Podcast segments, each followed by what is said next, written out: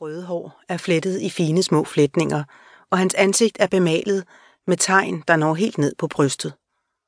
Ovenover disse tegn hænger to lange kæder af farvede perler over kors, og om håndledene har han flere armbånd. Hans ansigt er så harmonisk og smukt, at man næsten kunne tro, han var en kvinde. Men holdningen, det stolte blik og de senede muskler røber, at han er en mand. Jeg kan ikke lade være med at se på ham. Som han sidder der i den nedgående sol, ligner han en ung gud. Om fem minutter har du set dette menneske for sidste gang, tænker jeg nedtrykt. For så lægger færgen til, og alle styrter afsted og fordeler sig i busserne og forsvinder ud mod alle verdenshjørner. Jeg bliver tung om hjertet og kan næsten ikke få vejret. Ved siden af mig står Marco og siger, vi må være forsigtige med denne Masai, for de plyndrer turisterne. Det er mig lige nu fuldstændig ligegyldigt, og jeg tænker febrilsk på, hvordan jeg kan komme i kontakt med denne åndeløst smukke mand. Jeg taler ikke engelsk, og det vil ikke føre til noget bare at stige på ham. Landgangsklappen bliver sænket, og alle maser sig i land mellem de kørende biler. Amasajen ser jeg kun hans skinnende blanke ryg, da han smidigt forsvinder mellem de andre mennesker, der slæber på deres tunge oppakning.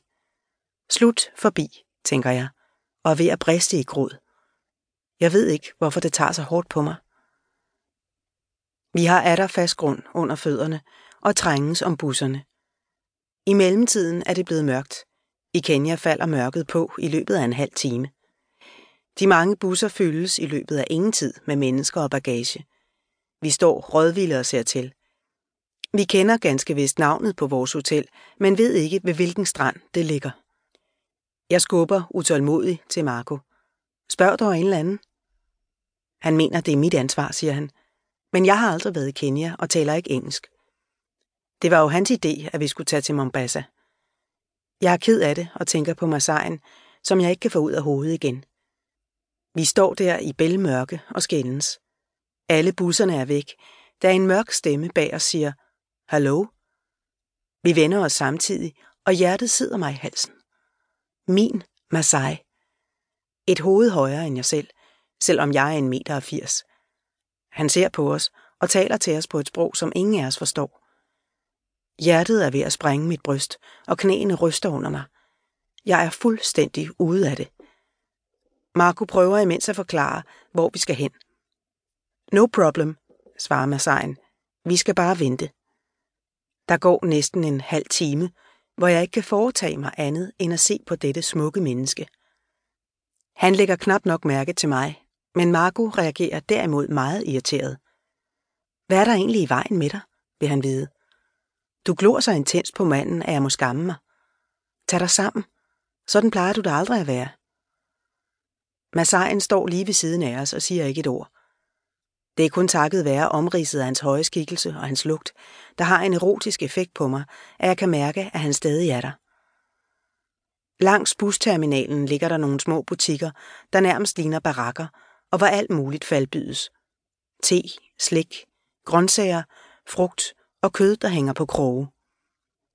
Foran de af petroleumslamper svagt oplyste boder står mennesker, der er klædt i pjalter.